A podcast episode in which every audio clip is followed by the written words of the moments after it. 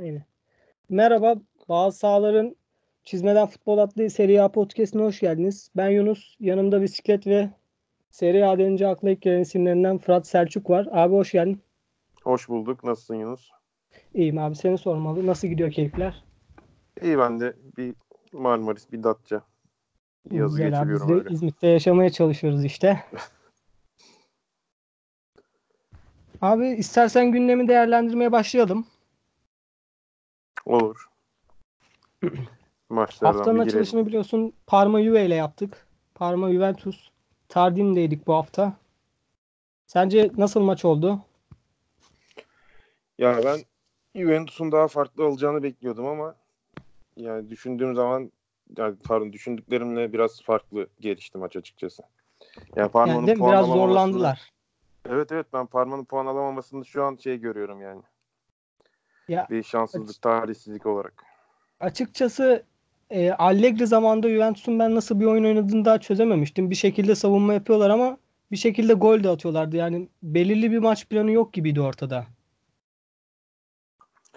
Yani evet Allegri ilk geldiğinde daha etkiliydi ama özellikle son iki sezonda biraz böyle beklentilerin dışında kaldı Juventus'un oyunu.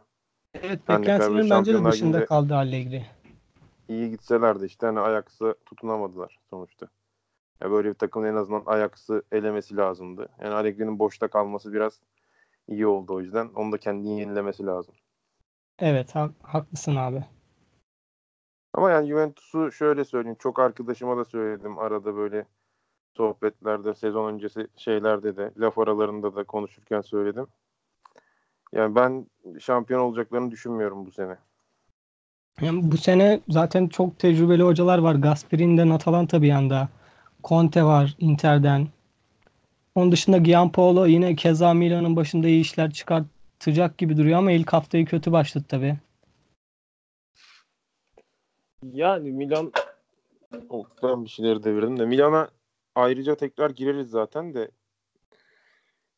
yani şeyden tutmayacağını düşünüyorum ben. Sarri ile Juventus'un oyunu mantığı Sarri'nin verecekleri, Juventus'un istedikleri tam birbirini karşılayacak gibi durmuyor açıkçası. Ya bir de Sarri'nin oyun planı oturtması için hemen ilk sene yani şey yapılmamalı. Yani biraz beklenmeli, sonuç alınmalı. Beklenmesi lazım. Yani bana kalırsa öyle. Mesela bence Chelsea'de tutmamasının en büyük problemlerinden biri buydu. Taraftarlar hemen sonuç istiyordu çünkü. Yani Chelsea'de devam etse bu sezon daha farklı olabilirdi. Evet. Yani bir de zaten oyuncuların saygısızlıkları ve orada gruplanma oluyor. Bilirsin belki abi biraz daha. Evet orada biraz şey yaşadı Sarri. Oyuncu yani grupları özellikle Kepa'nın penaltı atışlarında yaptığı terbiyesizlik. Evet evet Pekan şey Pekan Kepa'nın yaptığı benim kafa gitti.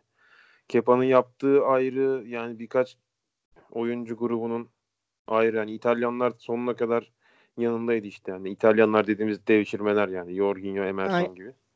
Aynen o zaten ve Chelsea... yakınındakiler ayrı adamı tuttu ama onlar Sarri'yi tuttuğu için saha içinde bu sefer onlar arkadaşlarıyla hani tam iyi iletişim kuramadı. Arkadaşları onlara tepki gösterdi. Biraz şey böyle dengesiz oldu Chelsea'deki oyuncu kontrolü.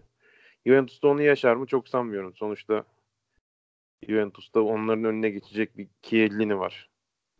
Yani İtalyan Sonuçta, tayfası orada biraz yoğunlukta. Evet Buffon'un geri dönmesi zaten Sarri'nin oluşu bence yani. Allegri kalsa Buffon tekrar dönmezdi muhtemelen. Takım içinde çok büyük etkisi var Buffon'un. Tabii yani 20 seneye yakındır orada oynamış adam. Orada evet. Buffon'u gördükleri zaman bir kere hani kim olursa olsun oyuncuların şu an ya dünya üzerinde aslında Juventus'a özel de değil. Şu an dünya üzerinde hangi takıma Buffon'u koysan ya onun adı orada zaten ayrı bir etki yaratır. Şu an Türkiye'de dört büyükten birine gelse Buffon bir bakış attığında zaten e, titreyecek en az 20 tane oyuncu bulursun. Ki bir de burada tamamen tarihinin en büyük efsanelerinden biri olduğu Juventus'ta duruşu ve oradaki önemi de var. Ayrıca bir kulüp açısından da önemi var. Biraz o açıdan Sarri'nin işi de kolaylaşıyor ama dediğim gibi şampiyonluk işi biraz sıkıntılı olacak. Ya oynanılan oyun zevk vermiyor açıkçası yani ben izlerken hiç zevk alamadım geçen sene de bu sene de zaten bu sene yeni başladı da yani bence bir zevkli bir oyun yok ortada. Yani yettiği kadarını şey yaptılar, oynadılar geçen sene. Ama Napoli'de oynanan oyuna baktığında Sarri'nin bayağı zevkli, herkesin hücum anlamında zevk veren bir takımdı Napoli. E tabi daha çok hani şampiyonluk şansı geçen seneki Napoli'den daha yüksekti Sarri varken. Evet. E, aslında şurada şimdi Ancelotti'ye de bağlamak isterim. Ancelotti de Sarri'nin sistemini bir yandan devam ettiriyor. Yani üstüne yeni bir şeyler katmaya çalışıyor. Sistemi tamamen bozma peşinde değil. Sarri'nin sisteminin üstüne biraz daha bir şeyler katmaya çalışıyor. O şeyi getiriyor biraz daha. O kendisine alışkın olduğumuz orta sahanın defansif yönleri ve savunma futbolu vardır. Ancelotti takımlarında hep belli bir karakteri olur. Onu Napoli'ye oturttu yani. Sarri'de biraz daha savunmada yani işini hemen yapsın yükü orta sahaya bıraksın şeklindeydi. Ama Ancelotti de biraz savunma da işin içine giriyor. Savunma da takımın bir önemli parçası olduğunu gösteriyor. Ama işte Juventus'a o işleri taşıması hani savunmayı biraz daha basit tutması zor. Şimdi orada Chiellini, Bonucci e şimdi Avrupa'da özellikle sezonun ikinci yarısında Serie A'nın çıkara en iyi genç savunmacısı olarak Merih var yani dikkat çeken ki onunla gitme durumu var. O ayrı mesele. E, Delik var evet. zaten şu an dünyanın en yetenekli, en iyi genç stoperi olarak gözüküyor. Van Dijk'ın ardından Van Dijk gibi dünyanın en iyisi görülebilecek bir adam olarak Delik gözüküyor. E, evet. Rugani desen benim milli takım stoperimdi açıkçası 15 sene. Ama Juventus o kadar ki zaten Sarri'nin de çok ki... güvenerek aldığı bir isim Rugani. Ama Rugani de çok durmayacak herhalde ya. Yani durmaması daha hayırlı şu ortamda. Ki zaten yani çok Merih, fazla Rugani stoper de var yani. Merih de var özellikle. Evet. Ya bu takım şöyle geçen sene Caldera'yı yemiş takım yani. Milan'a yolladı. Yani Caldara Rugani ikilisi benim milli takımda Romagnoli ile beraber şeydi. Yani bir herhalde 2030'lara kadar aralıksız izleyeceğiz dediğim adamlardı ama belli ki biraz farklı işleyecek orada. Ha, Juventus aynen. yüzünden olacak bu da. Bu sene Juventus'un sıkıntılı bir sezon geçireceğini ben de inanıyorum abi.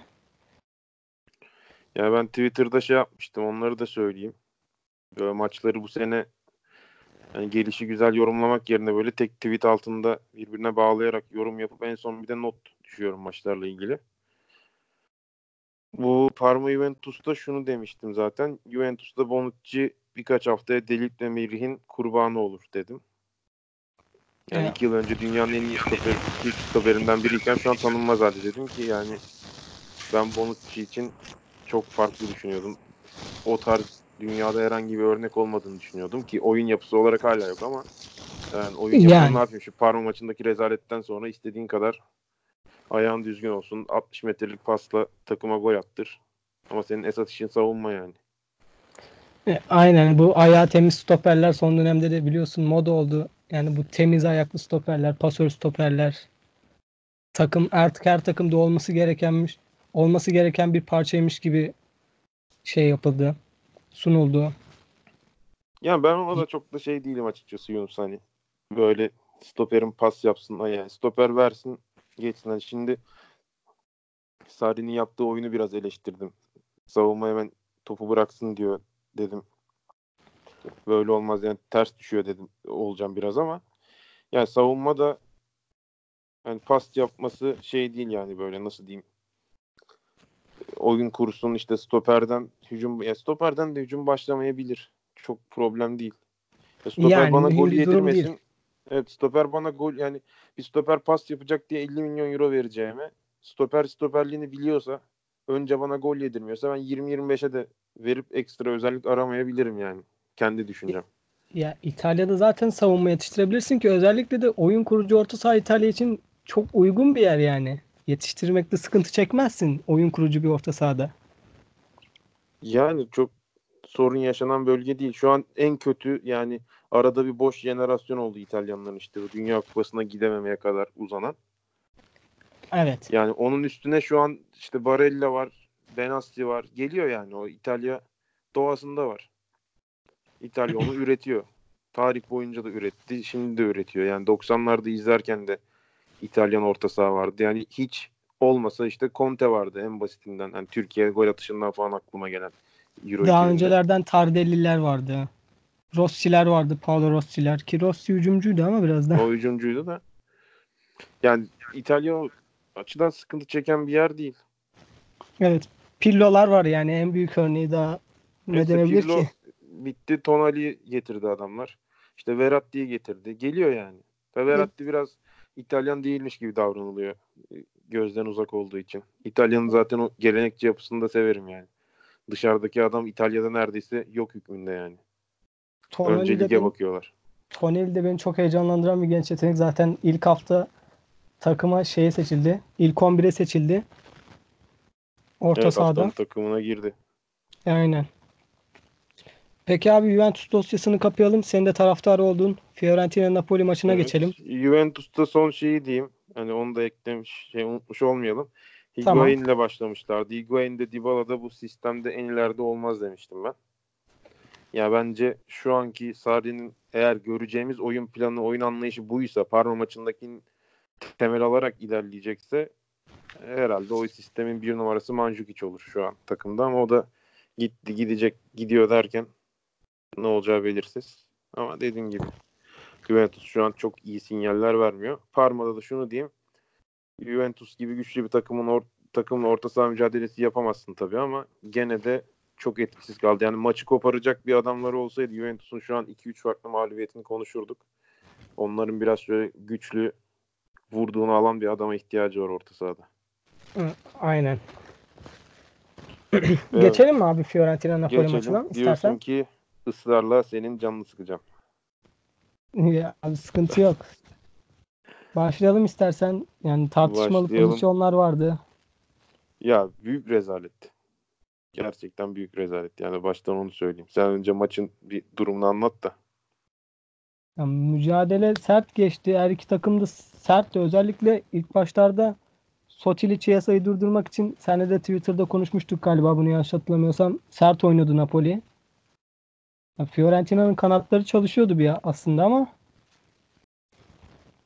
Ya çalıştı hatta ben yani şu an Sottil zaten bildiğim bir adamdı. Ben çok Primavera maçı izlemem. Atlık maçı yani o işte ne diyeyim A2 ligi, U21 ligi gibi olan İtalya'nın. U21 daha doğrusu A2 yanlış olur.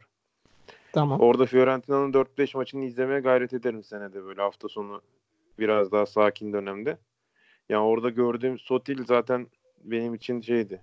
A takımda beklediğim bir adamdı. Mesela Montiel orada dikkatimi çekmemişti. Bu sene hazırlık maçlarında çok dikkatimi çekti. E, Vlahovic desen zaten benim için şu an en potansiyelli genç golcü olabilir Avrupa'da. Peki abi e, kaleci Dragowski hakkında ne düşünüyorsun? Yani geçen sene Lafont vardı. Bu sene Dragowski geldi. Yani refleksleri bence iyi ama yine de biraz daha çalışması lazım.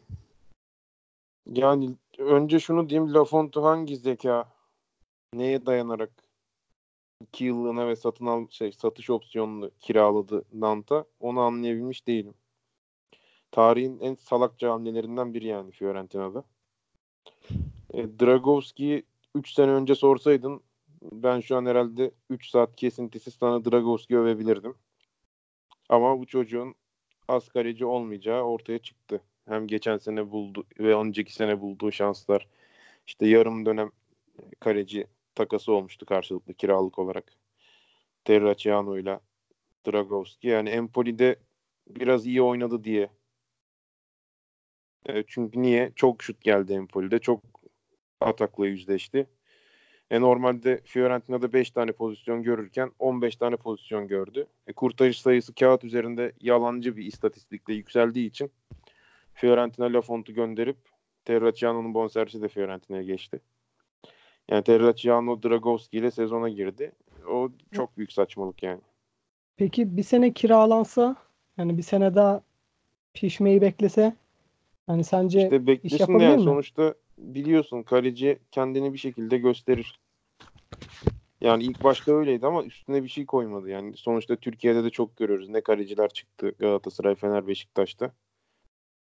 Ama şans bulunca da ışık vermediler yani. Yani yani e, şimdi bir tartışmalı da penaltı pozisyonu vardı ilk yarı biterken. İkinci golle Napoli öne geçti. Ya bir kere şunu diyeyim tartışmalı değil bence. Direkt penaltı değil. Ya bu aynen sıkıntılı bir pozisyondu. Zaten Napoli ilk 38'de gol attı. 40 40'ta penaltı oldu. Yine Mertens kazanmıştı evet. penaltıyı da. Yani bence de penaltı değildi ama işte hakemler evet. özellikle Davide hakem Massa'ydı. O zaten geçen seneden beri bayağı sarı kart çıkaran bir hakem. Bu maçta da 6 sarı kart çıkardı. Üçünü zaten Sotil aldı. Yani aldırdı Napoli'de. Bu sert maça göre yani Evet bu Napoli'nin sertliğine göre çok az çünkü sarı kart olan oyuncuların da 2-3 sert müdahalesi oldu oyun içinde. Hiç ne oluyor da demedi açıkçası hakem. İkinci sarı kartı çok pozisyonda verebilirdi. Peki abi Ribery girdi oyuna biliyorsun. Sen Ribery hakkında görüşleri nedir? Fiorentina'nın yeni transferi. Yani bence hırslı elinden geleni yapmaya çalışıyor. Bence iyi bir oyuncu ama yani daha ya, iyilerini de yapabilir. Geçen maç panik ortamında girdi biraz 4-3'ten sonra. Ki zaten Napoli'de üstünde fiziksel bir baskı kurdu Ribery'nin. Evet evet. Yani biraz daha fiziğiyle şey yaptı. Biraz. Devre dışı bıraktı.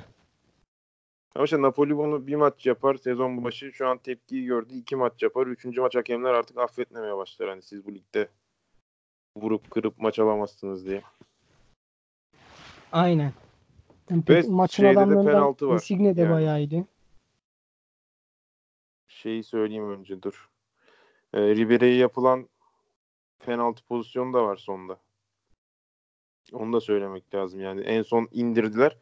Yani muhtemelen VAR'da dışarıda yapıldığı görüldüğü için VAR odasında hakem VAR'a çağrılmadı. Çünkü dışarıda yapılıp %100 faal olsa bile biliyorsun VAR onu uyarmıyor. VAR için skor etkileyecek hata lazım. Ama sonra maç içi fotoğraflar gösterdi ki Ribery'nin yediği dizde kolundan çekilişi de tam çizginin üzerinde yani aslında %100 penaltı var orada. Biraz Napoli ay Fiorentina'nın hakkında yiyebilir yediler bu maçta. Ya Fiorentina zaten benim Twitter hesabıma girip baksınlar yani maç tarihlerini işte tarihe özel arama var. Atıyorum geçen sene Fiorentina'nın 10 maçını seçip o tarihlerdeki tweetlerime baksınlar. O 10 maçın muhtemelen 9'unda ben hakem isyanındayımdır. Yani inanılmaz bir hakem düşmanlığı var. Çözebilmiş değilim. Ya bu önceki takım sahiplerinden kaynaklı mıydı? Ya Fiorentina'nın bir şey yapmışı da kendi halinde yani 7. oldum diye sevinen bir kulüp olduk. Bir dönemler Şampiyonlar Ligi'nde Bayern'i tekme tokat indirebilen bir takımken ya mecazen diyorum tabii adamları tekmeleyerek maç almadık da oyun olarak yani. böyle resmen dağıtarak kupa galiplerinin de önemli bir takımı. O Fiorentina Bayern eşleşmesinde de gene hakem dedik bir buçuk metre offside'dan golü vermişlerdi o zaman. Benim Artemio Franki orta blokta hala durur o Ovrebo ile ilgili yazdıklarım. Yani öyle bir takımdan Şampiyonlar Ligi kovalayan işte Avrupa Ligi yarı finaline çıktığında elenmesi, yarı finalde elenmesi sürpriz olan bir takımdan e şimdi geldik işte bana sorsan bu sezon 10.luğu veriyoruz Fiorentina'ya diye ben tamam derim. Kapatın ligi derim yani. Ama ya bu hakemlerle olmamalı en azından. Yani şöyle sürekli zirveyi rahatsız eden büyük takımları yani büyük şimdi 7 büyükten biri gözüküyor Fiorentina İtalya'da 7 büyük diye anılır. Ama sonuçta şu an durum olarak diğerlerin altındayız. Yapabilecek bir şey yok. Ama yani ya. öyle büyükleri sürekli zorlayan onlara sıkıntı çıkaran da takım değil. Ben niye şu böyle an, uğraşıldığını hiç anlayabilmiş değilim. Şu an o etkisi yok Fiorentina'nın. Yani kısacası şunu özetleyebiliriz. Hakemler bu senede mor menekşeleri üzecek abi. Haydi hoş geldin fanatik. ya üzü zaten üzüyor. Ben alıştım artık. Hakeme rağmen de iş yapmaya da işte dediğim gibi artık o çok heyecanı vermiyor.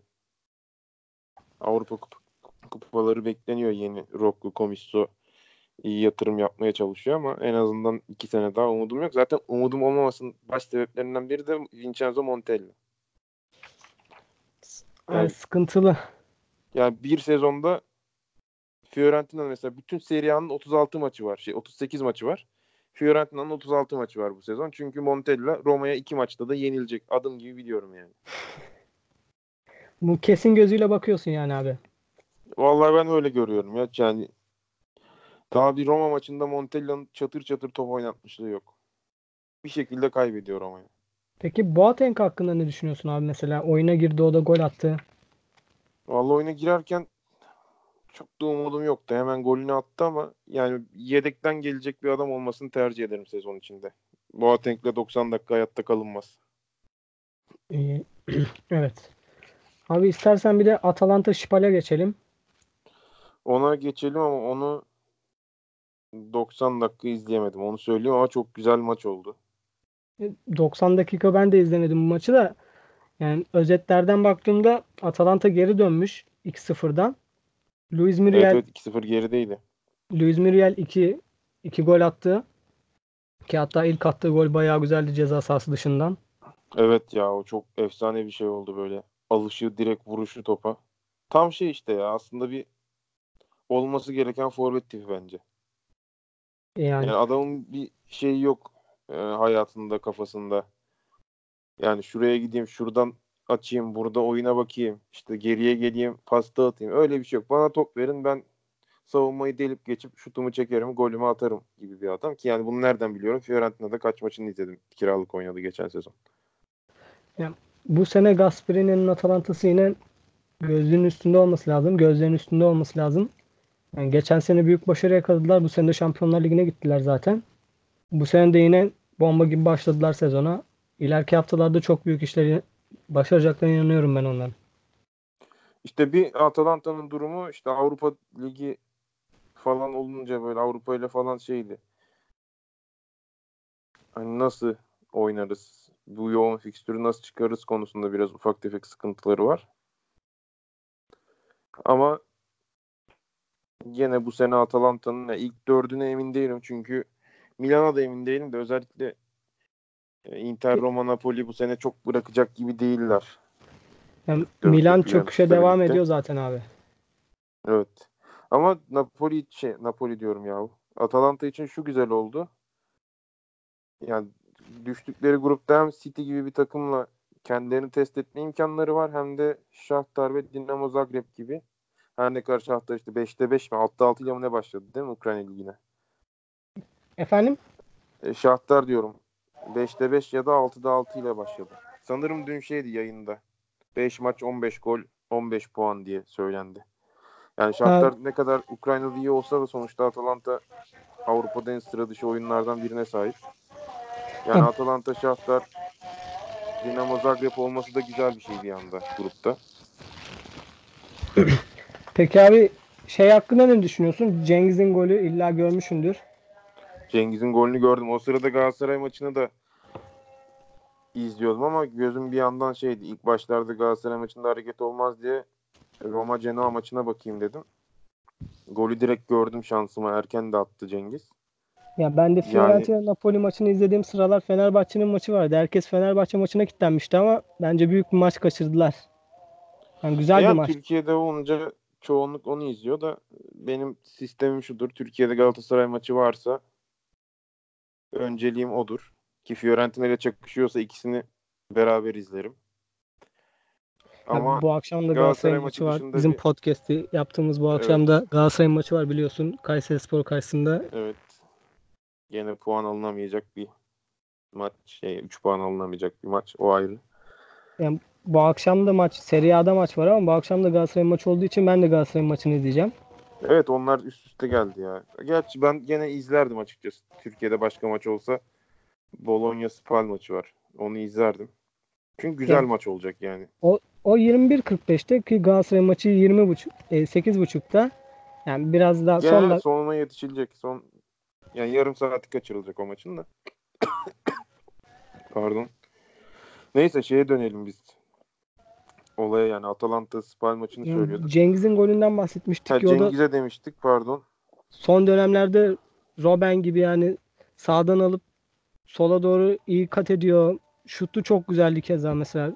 Çok temiz bir Evet, şut çekti açıkçası. Güzel yere yani attığı çoğu golü izlesin zaten hani insanlar YouTube'dan açıp bakabilir.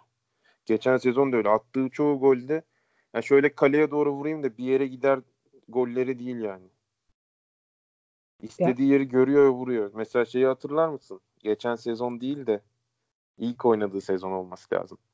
Ee, Udinese deplasmanı. Datça Arena'da bir golü var. Gene kalecinin topa müdahale ediyor ama şey yapıyordu. Çok şey yani gene uzaktan böyle bu attığı gibi değil biraz daha ceza sahası dışından topa yerden öyle bir havalandırdı ki Tamam yani tamam Cengiz. hatırlıyorum o golü. Yani direkt orayı gör- gördü ve o vuruşu istediği çok belli yani. Cengiz'in o özelliği çok hoşuma gidiyor. İstediği şutu atabilen adam benim için çok daha kıymetlidir. Ya mesela Top- Topla da çok güzel kabul- mesafe kat ediyor. evet mesela şey kıyas kabul etmez ama e, mesela Roberto Carlos sonuçta hedef odaklı şut atan bir adam değildi. Kaleye hedef alırdı, olursaydı. Yani çok bilindik örnek olduğu için söylüyorum. Yoksa Roberto Carlos bir solak olarak, bir yıldız olarak elbette Cengiz'e şu an onlarca katı daha büyük. Cengiz daha yolun çok başında ama yani örnek olması açısından söyledim. Yani çok güzel Cengiz- şey yapıyor yani. Cengiz yere. gerçekten başarılı Serie. Bu sene yine gözler üstünde olacaktır onun da. Sezona da güzel açılış yaptı bu sezonda. Evet. Sözleşme de yeniledi. Ama ben Ki- Cengiz'in Mert Çetin sözleşmesini de Türk stoperimiz Gençler Birliği'nden gitti Roma'ya. evet onu inşallah göreceğiz. Bu hafta görme Ya açıkçası ben hiç Gençler Birliği'nde izleme ama- şansı bulmadım. Ama Roma'da eğer oyuna girerse mutlaka izleyeceğim onu da. Yani bu hafta çok şansı olacağını düşünmüyorum Lazio Roma maçında ama Ya sonraki eğer hafta bu bir hafta oynama derbi var, ihtimali da olabilir. konuşmak lazım. Yani yine olaylı bir derbi olabilir.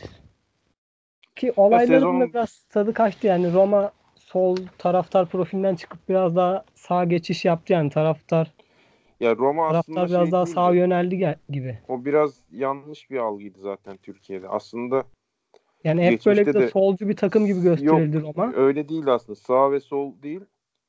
Yani Lazio sağ şimdi dinleyen yanlış da anlar mı anlamaz mı? Hani daha faşist gözüken taraftı Lazio. Aşırı sağ. Sağın en ucu. Roma'da sağdaydı aslında yani. Çok da şey değildi.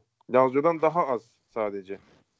Sert ve fanatiklerdi. Biraz o yüzden Lazio'nun aşırı sert en sağ uç olması dolayısıyla sağ sol çatışması gibi durdu ama aslında onlar da çok solla alakaları olan bir takım değil aslında. O biraz bizde Türkiye'de yanlış anlaşılan bir durum. Evet Roma'yı herkes böyle bir sol takımı olarak görüyor. Yani sol görüşlü bir takım taraftar grubunu öyle görüyor da artık hani yok öyle bir şey pek yok yani taraftar grubu içinde Evet, evet, kalmadı o artık zaten onlar. olan bir şey değildi o. Bu haftaki derbi yani ben güzel bir derbi bekliyorum Lazio Roma maçından. Ki Lazio demişken de bu hafta Ciro Immobile 2 gol attı. Haftanın adamlarından biri kesinlikle Ciro. Evet şey de oldu söyle. Ee, Serie A'da 100. golüne de ulaştı. Aynen yani bu güzel yani büyük golcü Ciro Immobile yani büyük demeyeyim de iyi bir golcü. Yani Ya, ceza sahası içinde şekilde- bitirmeyi bilen bir adam. İlginç bir şekilde İtalya'da yapıyor işlerini. Ya değil mi? Başka takım mesela Dortmund Dortmund'da döneminde bu kadar iyi değildi. Evet evet Dortmund'da yapamadı ama İtalya'da yapıyor yani. O enteresan biraz. Yani biraz da bildiği yer için herhalde yani kendi ülkesi ya biraz daha iyi biliyor. Yani var öyle oyuncular biliyoruz yani ülkesinin futboluna adapte olup ona göre ki yani aslında İtalya'da eski kimliğinde değil biliyorsun artık. İtalya savunmanın yani savunma kalitesi hala en üst düzey olan ülke ama herkesin Ama artık eskisi gibi savunma savunma futbolu kalmadı. bir evet savunma odaklı futbol oynanmıyor. Savunma yine en üst kalitede en kalitede tutuluyor. Mesela şu an şeylere bak. Orta seviye Avrupa takımlarına. Yani bir İtalya'nın mesela Udinese, Cagliari, işte Genoa gibi takımlardaki savunma attı. İşte Premier Lig'de ilk 6 dışındaki o Big Six denen bölüm dışındaki takımlarda çok yok. Yani kalite olarak hala üstte ama Ya oyun aslında kimliği daha biraz da İtalya'da evrildi. savunma futbolunun bitişi biraz da şeye dayalı değil mi abi sence? Sacchi'nin getirdiği futbola alakalı. Yani o getiriyor Yani- mesela hücum futbolunu. gelişi oradan ama aslında kabuk değişimi çok daha yeni bir olay yani 6-7 senedir işte 5 ya da 4 sezon önce olması lazım. 3 sezon sondan bir yani son 3. sezon da olabilir. Onların iki tanesinde şey var. Bu 5 büyük lig arasında en gollü lig oldu İtalya. Bu Yani zaten hala- bu hafta açılışında en gollü lig şu an Serie A. Evet. İlk Zaten- hafta. Fiorentina maçı sadece 7 gol oldu. Evet. Ki Mesela buradan şeye de bağlayalım. Inter Lecce maçı o da gollü bir maçtı. Inter 4-0 kazandı. Son maç haftanın kapanış maçıydı. Valla Inter'den beklediğim bir oyundu açıkçası. Ki Lecce ilk Inter'in golüne kadar şunu söyleyelim. Lecce tamamen şeydi. Yani puan alabilecek bir oyun oynadı. Ya şey Orada Inter'de Falco'ydu değil Conte mi? etkisi Filippo. diyelim biraz daha. İkinci yarı çok baskındı Inter mesela. E, ikinci yarı evet vites arttırdılar ama o Falco'nun ilk başta birkaç hata var yani Lecce'de. Onları sonuçlandırabilseydi e, gerçekten Inter kabusla başlayabilirdi ama Inter'in böyle başlaması da açıkçası ligdeki şampiyonluk yarışı adına iyi oldu. Evet, Conte etkisini hissettirdi. Evet evet çok hissettir yani. Daha önce saçma sapan işlerle uğraştılar uzun süre. Nihayet böyle. E tabii şeyin etkisi var şimdi. Conte'nin direkt gel- gelmişliği yok oraya. Beppe Marotta Juventus'tan oraya geçtiği için. Inter'in sportif direktörü olduğu için doğrudan onun etkisi yani Conte'nin gelmesi. Marotta olmasaydı 26 yaşındaki Çinli milyonlarca euro dökse önüne ve Çinli'nin kara kaşına kara gözüne gelmezdi yani Yani Conte. Marotta için geldi oraya. e, peki abi Milan'ı açmak gerekirse sence Milan Milan'ı bence hiç açmayalım. Onlar direkt kapanmaya hazırlar. Yani Gianpaolo gelecek Milan- dertler çözülecek diye bir başlık atabilirdik ama olmadı. Yani ben açıkçası şey düşünüyordum. Milan'ın bu sene ya şampiyonluk Mesela bu haftaki Udinese maçında orta da. sahadaki kimse yerinde değildi. ya zaten bir kere Hakan Suso Borini diye bir orta üçlü olmaz. Bu adamlar ileri üçlü olur yani bunlardan. Hakan özellikle yani Hakan'ı sola koyarsın. Suso'yu sağa koyarsın. Borini'yi forvet yaparsın 4-3. 4-3-3'ün ileri üçlüsünde. 4-3-3'ün orta üçlüsü bunlar olmaz. evet o yani garip bir kadro dizilişiyle başladı. Kimse anlayamadı zaten. Yani baksana Borini, Hakan, ha pardon Paqueta vardı. Paqueta vardı. Bir oranın tam adamı oydu birazcık. E, önlerinde bir de Suso Piatek Castilla, Castillejo vardı. Yani Yani üç Gianpaolo bir şeyler denemek istiyor ama kimse bilmiyor. Ne dedi? Gianpaolo bir şeyler denemek istiyor ama kimse bilmiyor diyorum. Yani şey de- dedi Gianpaolo. E, yenileri kullanmayacağım ilk maçlarda. En azından milli takım arasına kadar yeniler yenileri değil mevcut geçen seneden kalan kadroyu kullanacağım.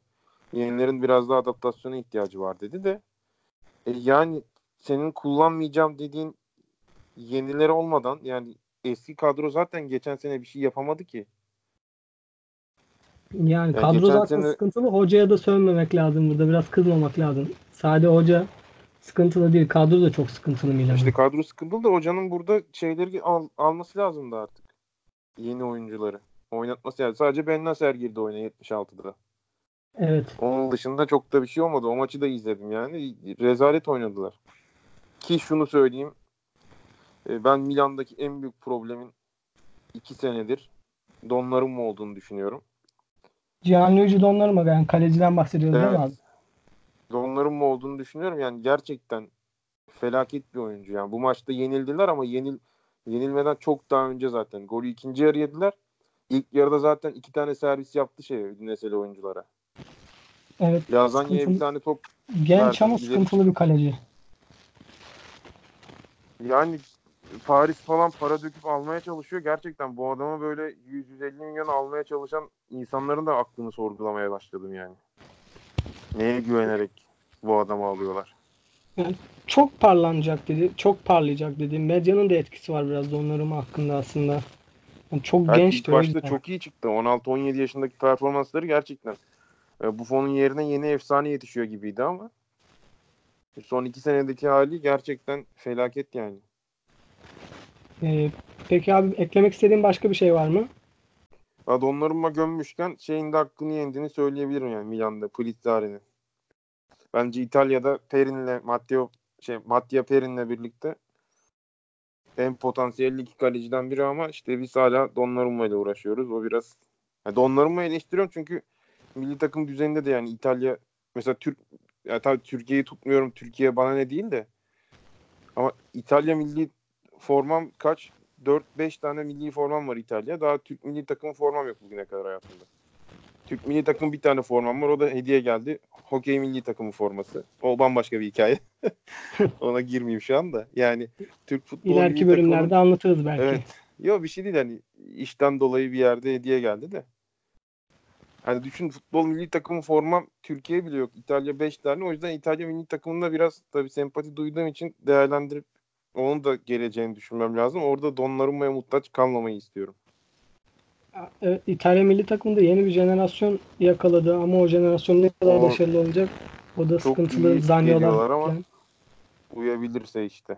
İşte Moise bak- Kean gitti Everton'a. Ondan da biraz umutluyum. Geçen sene Juventus'ta iyi oynadı. Boşlukta. Evet o iyi performans verdi de işte genel ben şeyde sıkıntılıyım İtalya'da. Takım oyunu nasıl oturacak? Yetenek çok fazla. Şimdi Chiesa gibi bir yetenek Avrupa'da hani oyun tarzı olarak yetenek olarak eşi olmayan bir oyuncu. E keza işte Verratti, Tonali zaten orta sahada yani koy maçı bin pasla tamamlasınlar sadece ikisi. Yani Ama evet, işte nasıl yeni uyum sağlayacaklar? Bir sağ bek lazım. Zapacosta olmadı. Deşilyo olmadı. Sağ bek çıkarmaları lazım sağlam. E solda Di Marco ile Biragi ile ömür geçmez. Sol lazım. Bekleri toparlarlarsa iyi olurlar. Bu arada Ya- şey diyeceğim Yunus. söyle abi buyur. E, biz konuşurken e, Di Marzio ve Sky İtalya'dan haber geldi.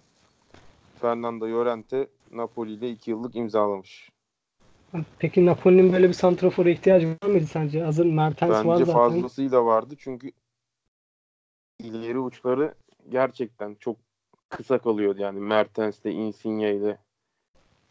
O yüzden böyle daha güçlü, Ha, biraz daha yüksek pivot tipi bir oyuncu. adama ihtiyaçları vardı. Tam Milik de çok küçük bir adam değil. Şimdi açtım baktım 1.86 boyu Milik. 1.80'in üzerinde zaten biliyorum onu da. Ama yani biraz daha sonuçta Milik mi Llorente mi dersen Llorente hava topunda da Avrupa'nın Biraz da iyilerinden biri şu an. Ancelotti'ni pivot olarak kullanacaktır. Hareketli Evet, değil evet. de bekle ceza sahası içinde kafa gel orta gelirse kafayı vur yapıştır. Evet öyle olacak. Geçen sene Tottenham mesela öyle kullanmıştı. E tabii Tottenham'da çok iyi işler yaptı. Evet başarılıydı gerçekten. Abi başka eklemek istediğim bir şey var mı? Tekrar soruyorum. Valla şu an için başka bir şey yok. Ee, evet arkadaşlar Çizmeden Futbol adlı seri podcast'imizi bu haftalık bitirdik. Haftaki hafta değerlendirmesinde görüşmek üzere. Kendinize iyi bakın. Görüşmek üzere.